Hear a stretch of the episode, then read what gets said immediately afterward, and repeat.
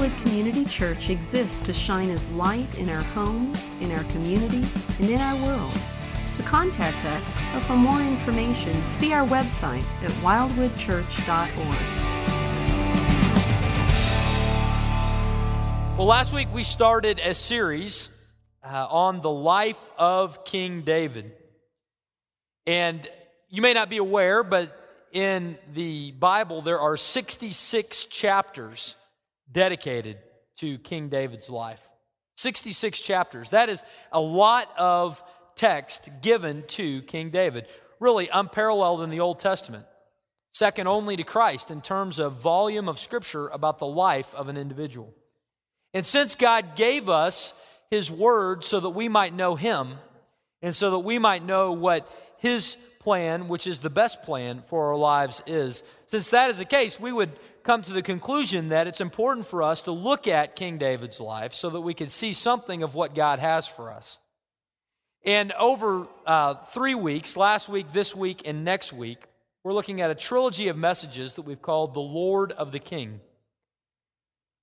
They're messages that are looking at the period of time in David's life from the time that he was anointed by Samuel as a young boy that he would be king of Israel to the time he is coronated as king of Israel, which was a period of 17 years. And in that period of time, we see uh, that several truths about the Lord by looking at King David's life. And so that's where we are. And we began last week by looking at that 17 year period of time and seeing that the path to promise didn't always look promising for David, but he persisted on that path in faith. Uh, and this week we're going to look at part two of that series, uh, looking at David's friendship with Jonathan. But uh, before we do that, let me pray for us. Father, I thank you for this time and I thank you for the opportunity to look into your word. Father, thank you for preserving these 66 chapters about David.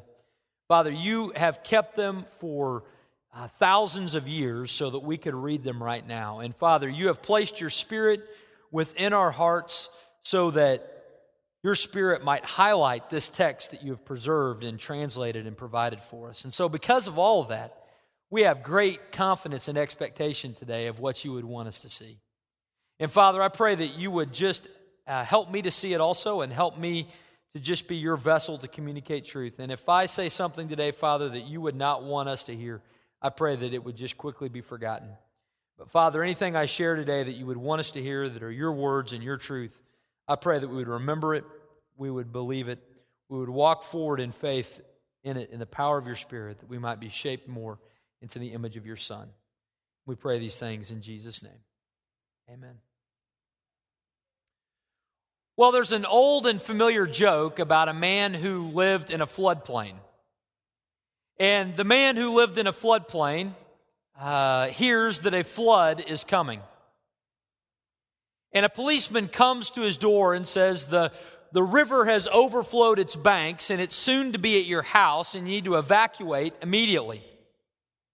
And the owner of that house says, No, I'm not going anywhere. I'm going to stay here and pray that God will save me. And so he drops to his knees and he prays, Oh Lord, save me from this coming flood. Well, a little bit of time goes by. The water has indeed crusted the banks of the river and has run onto the street to where now it's just covering the curbs. And a neighbor of this man shows up in a large four wheel drive truck that sits nice and high with lots of clearance. And he, he, drives down the street and he rolls down the window and he says to the man, Hey, hop in my truck and I'll drive you to safety.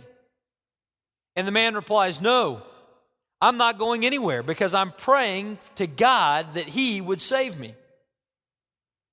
So he's there, and more time goes by, and, and now the waters have covered the curb, they've, they've covered the front yard, they've actually flooded his entire downstairs of his house, and he's retreated to the upstairs of his house, and he's looking out the upstairs window, and he sees a boat cruising down the, his neighborhood and, and another neighbor in that boat, and he call, calls out to him and says, Hey, jump in the boat with us.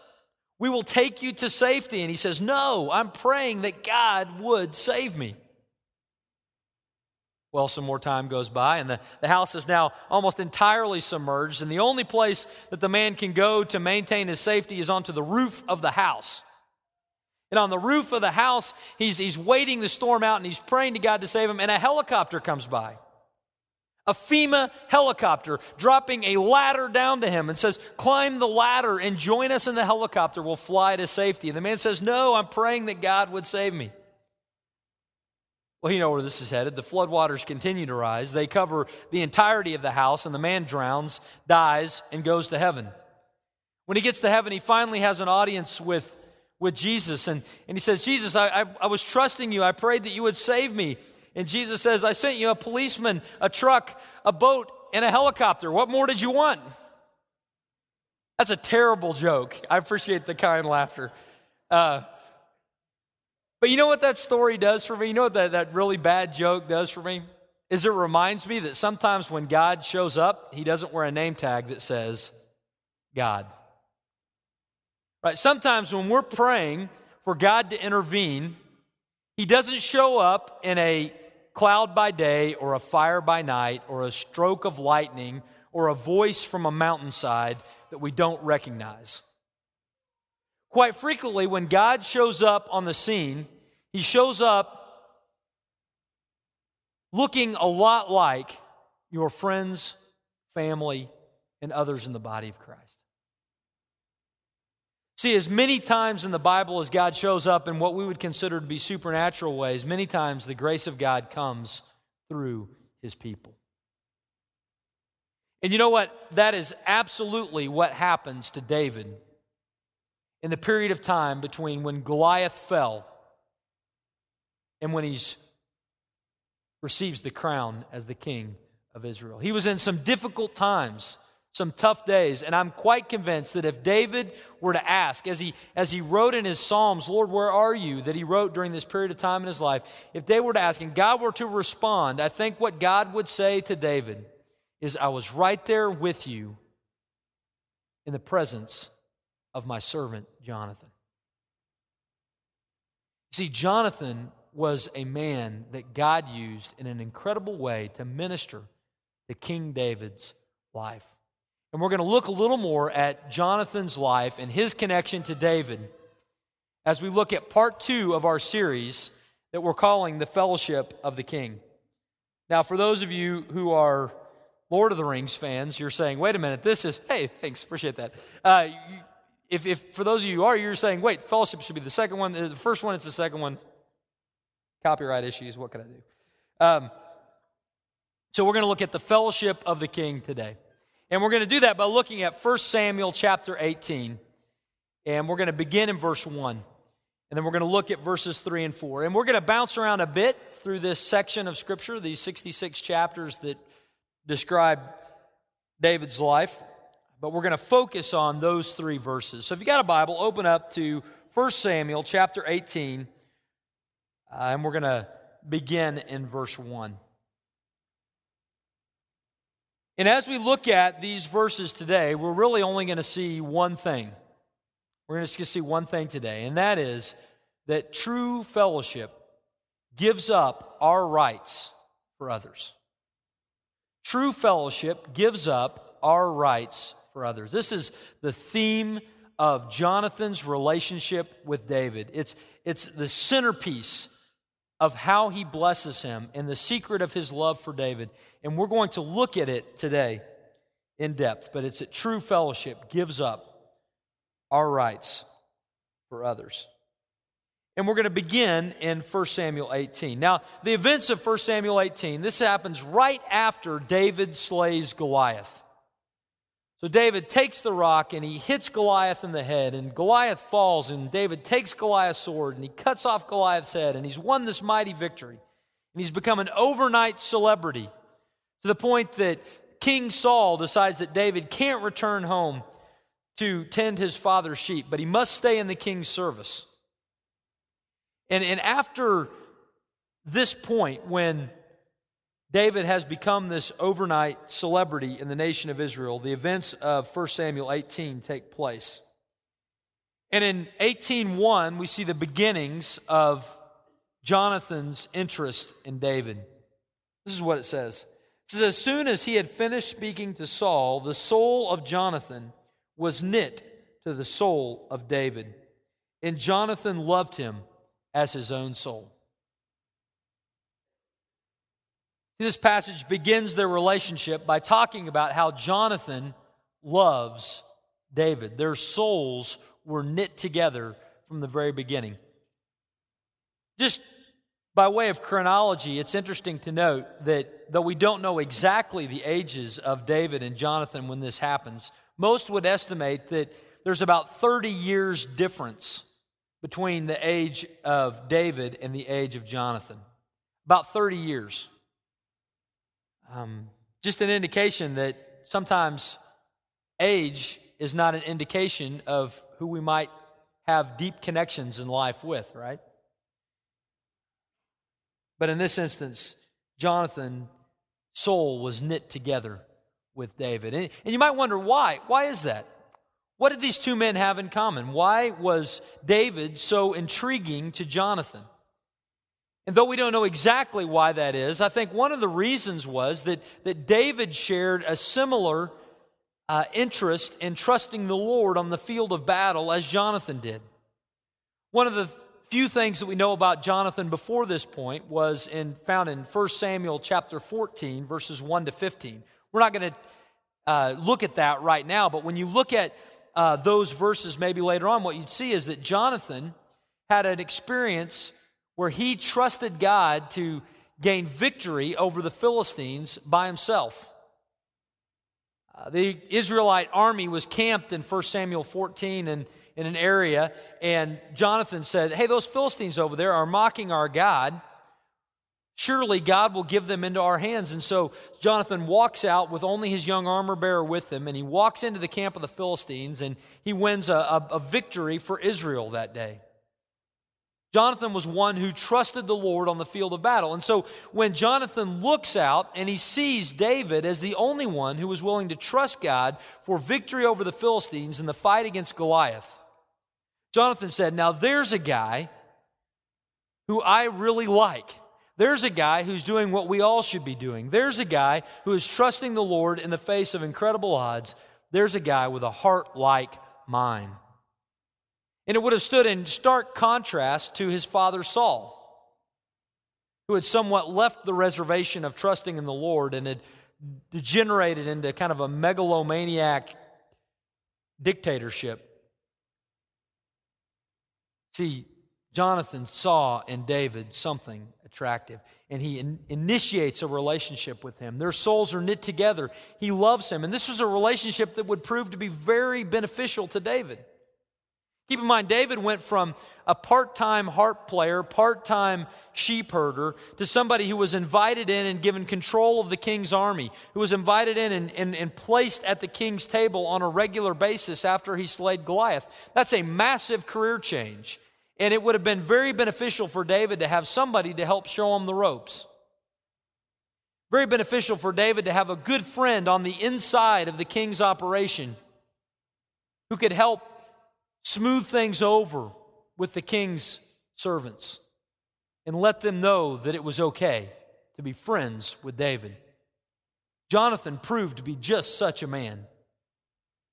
Furthermore, the relationship with Jonathan was strategic on the part of how God would protect David over this 17 year period of time. You see, Saul, the king, became angry with David, as we saw last week, and tried to pin him to the wall with a spear on several occasions. Jonathan, being the king's oldest son, was close enough to the king to hear of any potential danger and to warn David before he was killed. See, the relationship that Jonathan had with David was very, very beneficial to David. But, but we need to remember and know that that relationship cost Jonathan something. The relationship that Jonathan had with David was a relationship that was marked by Jonathan giving up his own rights for David.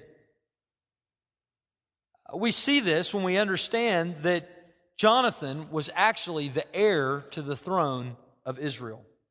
Look at what it says over in 1 Samuel chapter 20 in verse 31. Chapter 20, verse 31 Saul is angry with Jonathan because of his friendship with David.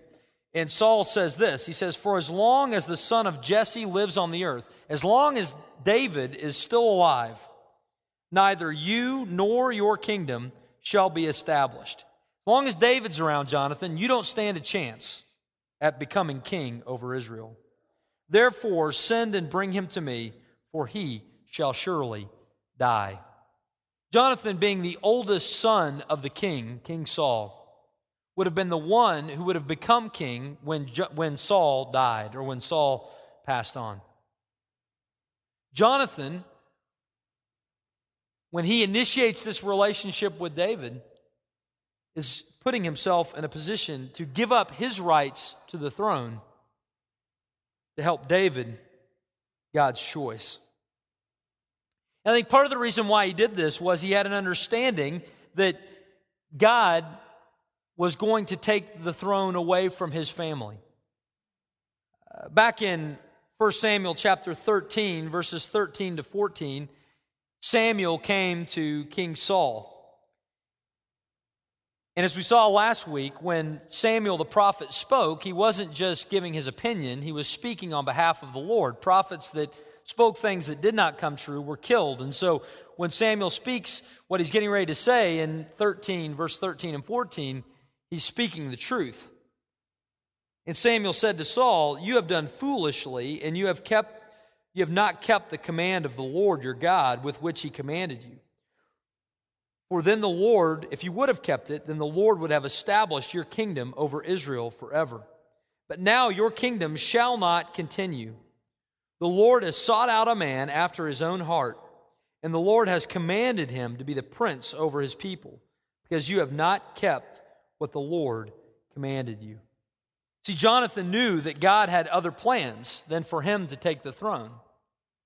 And so Jonathan is on the lookout for the man after God's own heart. And in David, Jonathan sees it. But here's what's interesting, I think even though Jonathan is responding to what God has said, I think it's still fascinating that Jonathan was willing to give up his rights to help David along. You know, it doesn't happen that way in our lives very often, does it? Usually, when there's two people competing for the same position, there's not one giving up the rights to facilitate the other. There's two people angry, fighting for the one toy in the bin. That's not what happens with Jonathan. He's willing to stand aside his rights, to give them up for David. And so, what does he do? Well, in verse chapter 18, verses 3 and 4, we find out what he does. It says, Then Jonathan made a covenant with David because he loved him as his own soul. And Jonathan stripped himself of the robe that was on him and he gave it to David and his armor, and even his sword and his bow and his belt. Having his soul knit to David and loving him and recognizing that David was the one who would take the throne and not himself, Jonathan gives him some stuff. It says that he gave him his robe. And you know, the, the first time that I read this passage, I thought, wasn't that nice? He's giving him some nice clothes and some cool stuff and you know, just like you might give, you know, a new person that moves onto your street or a good friend a, a gift for their birthday, something like that. The reality is, this gift that Jonathan gives to David is, is far more significant than just a housewarming gift to the palace. What Jonathan is giving him is a robe. And in, in Middle Eastern culture of this day, the heir to the throne would wear a very specific robe that would designate them as king to be. When Jonathan takes off this robe and places that robe on David, literally what he's saying, not me, but you.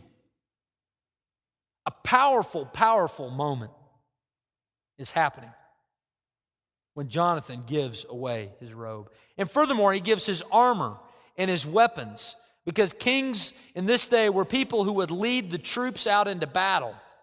And Jonathan, when he gives him his armor, when he gives them his weapons, he's saying to him, Hey, it's not going to be me who's leading these troops into battle, it will be you.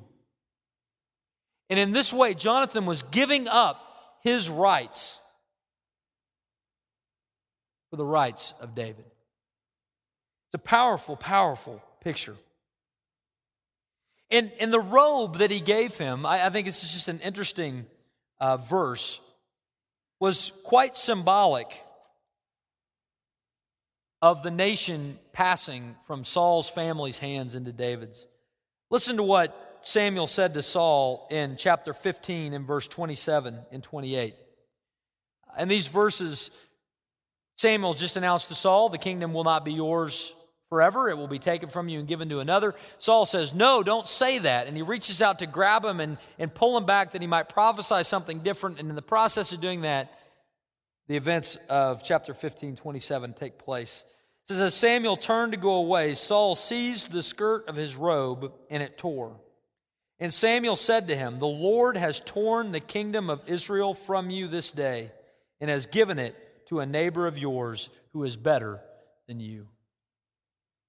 What a powerfully prophetic moment took place when Jonathan took the robe, tore it away from himself, and placed it on Saul's neighbor, who slayed not his thousands, but his ten thousands, the one who was better than Saul. See, in this way, the robe became a symbol of the passing from Saul and Jonathan to David. Jonathan so knew that David would be king that he prayed over David in chapter 20 in verse 13 when he says, May the Lord be with you as he has been with my father. See, Jonathan set aside his own rights because he loved David. And he saw God's work in his life, and he set aside his own rights. He gave them up for the rights of another. It's a powerful picture of true fellowship, it's a powerful picture of true love. It's something that is very different from what we would expect in our culture. Old Testament scholar Joyce Baldwin says this says in our political world where power plays such an important role what would be thought of a prince who voluntarily renounced his throne in favor of a friend whose character and godly faith he admired? This is Gaddafi's son giving way to another leader in the best interests of the country because he loved them. This would have been Mubarak's sons doing the same thing in Egypt in the days during their revolution just a month or so ago. This is something that we just don't see happen, but it happened on the pages of Scripture from a man who feared the Lord named Jonathan, who set aside his rights, his future, his throne for the sake of another. And you know, there's no way to read this story, there's no way to really understand what was going on with Jonathan and David and not see hints of Jesus and his relationship with us.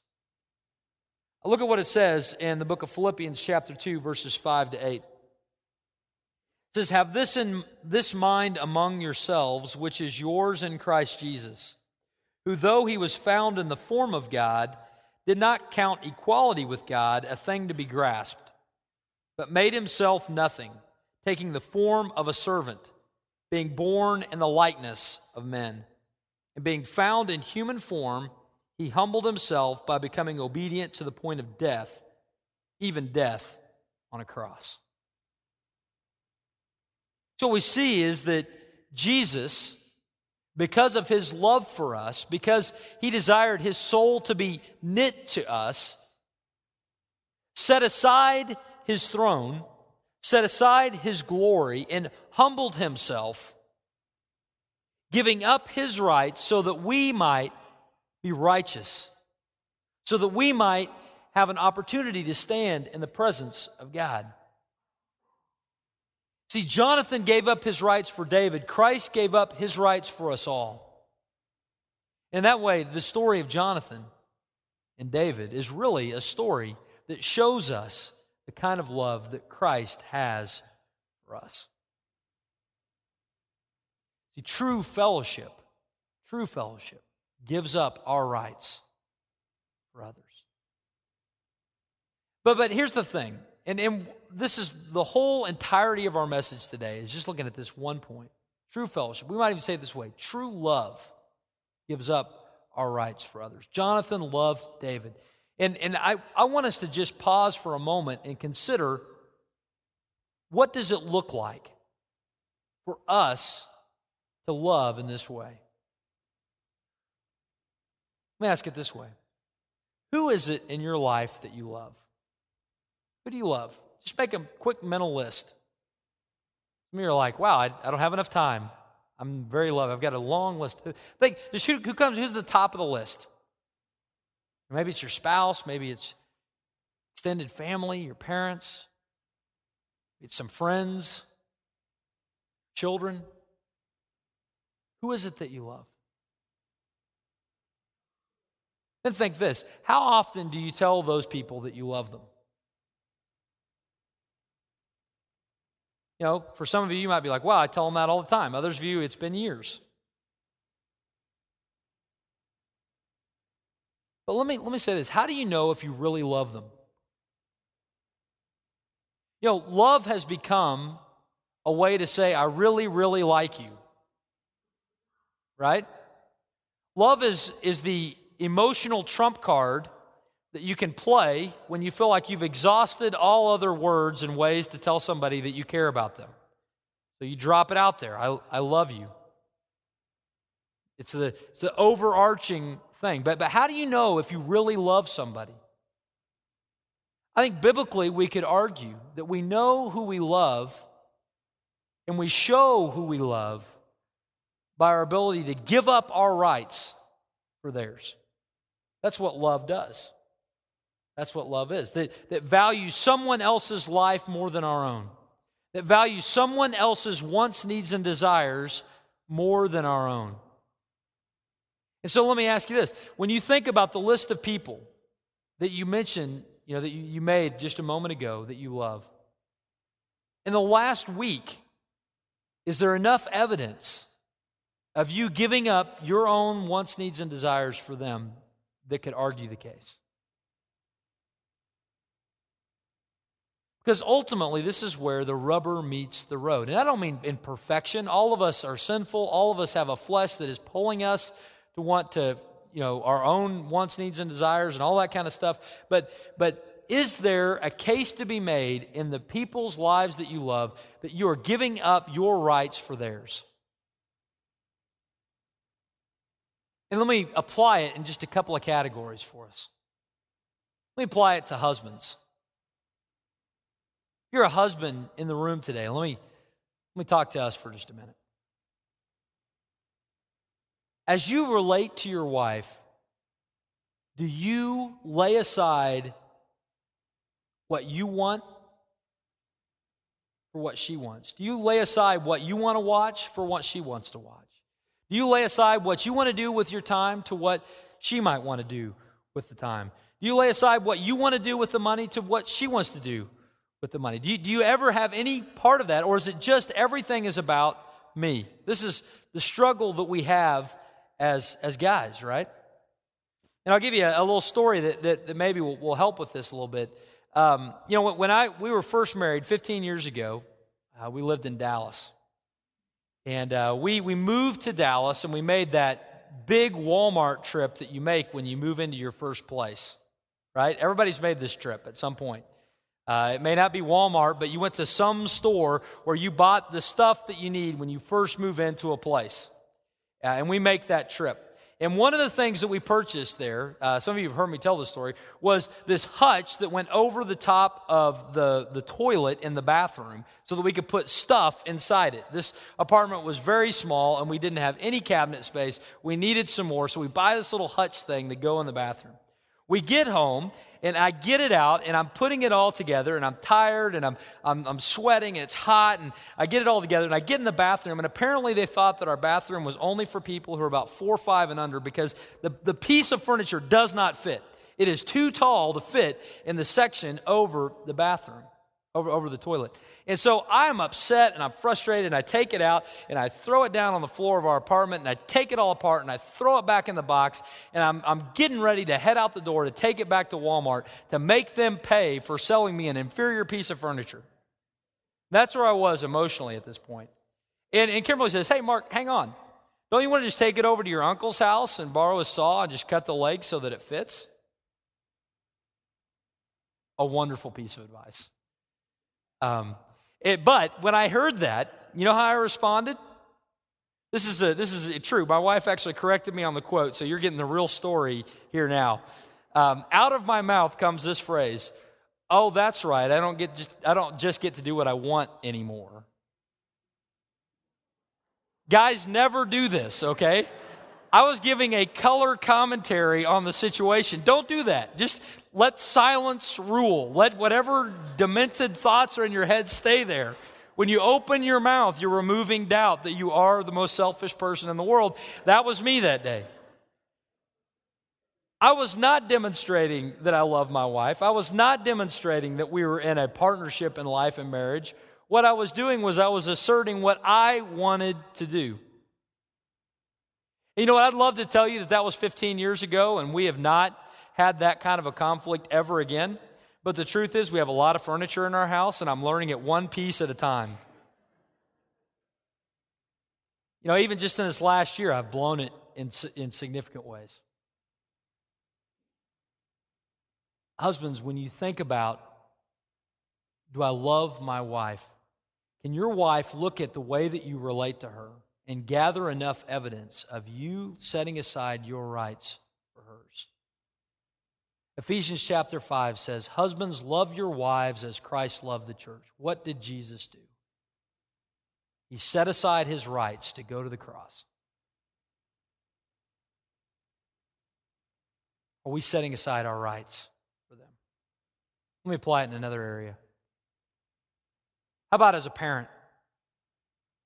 Bunch of parents in the room. You really want your, your children to know that you love them, don't you? That's, that's what you want. As a parent, you want your kids to grow up knowing that you love them. Let me ask you a question. In the last week, can your children make enough evidence to argue that that's the case? Not just have you told them that you love them, but are you placing their wants, needs, and desires above your own.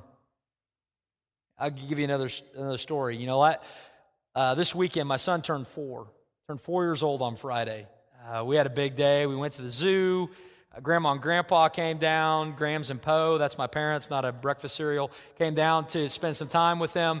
And, and we had a, a great time Friday. And, and then Saturday, we had a party and we did all this fun stuff. And, and then last night, after this long weekend, uh, Kimberly had some plans, I had some plans. Uh, I was going to, to a party, and we had a babysitter coming over. And, and, and, you know, after all that stimulation and all that activity, you know, Josh had just had enough, and he just lost it when it was time for me to go. He never does this like this, and he just, just lost it. And um, so I'm like, you know, trying to, to put him down. Babysitter's coming over. I'm like, it's going to be okay. You know, I'm looking at my watch. I got to go. And so I, you know, I leave. I get to the garage, and I, I hear this wailing yards away at the other side of the house. And I'm on my way to do what I want to do. I thought, I can't do it. I get out of the car, I go back inside, and, and I, I sit down with him, I brush his teeth, get his pajamas on, read him a story, just sit with him in bed for a few minutes. And and, and everything was okay. I ended up being, you know, 25 minutes late to where I was headed. Um, but it was an opportunity for me to show my son that I loved him. Not just tell him, but to place his needs at the moment above my own.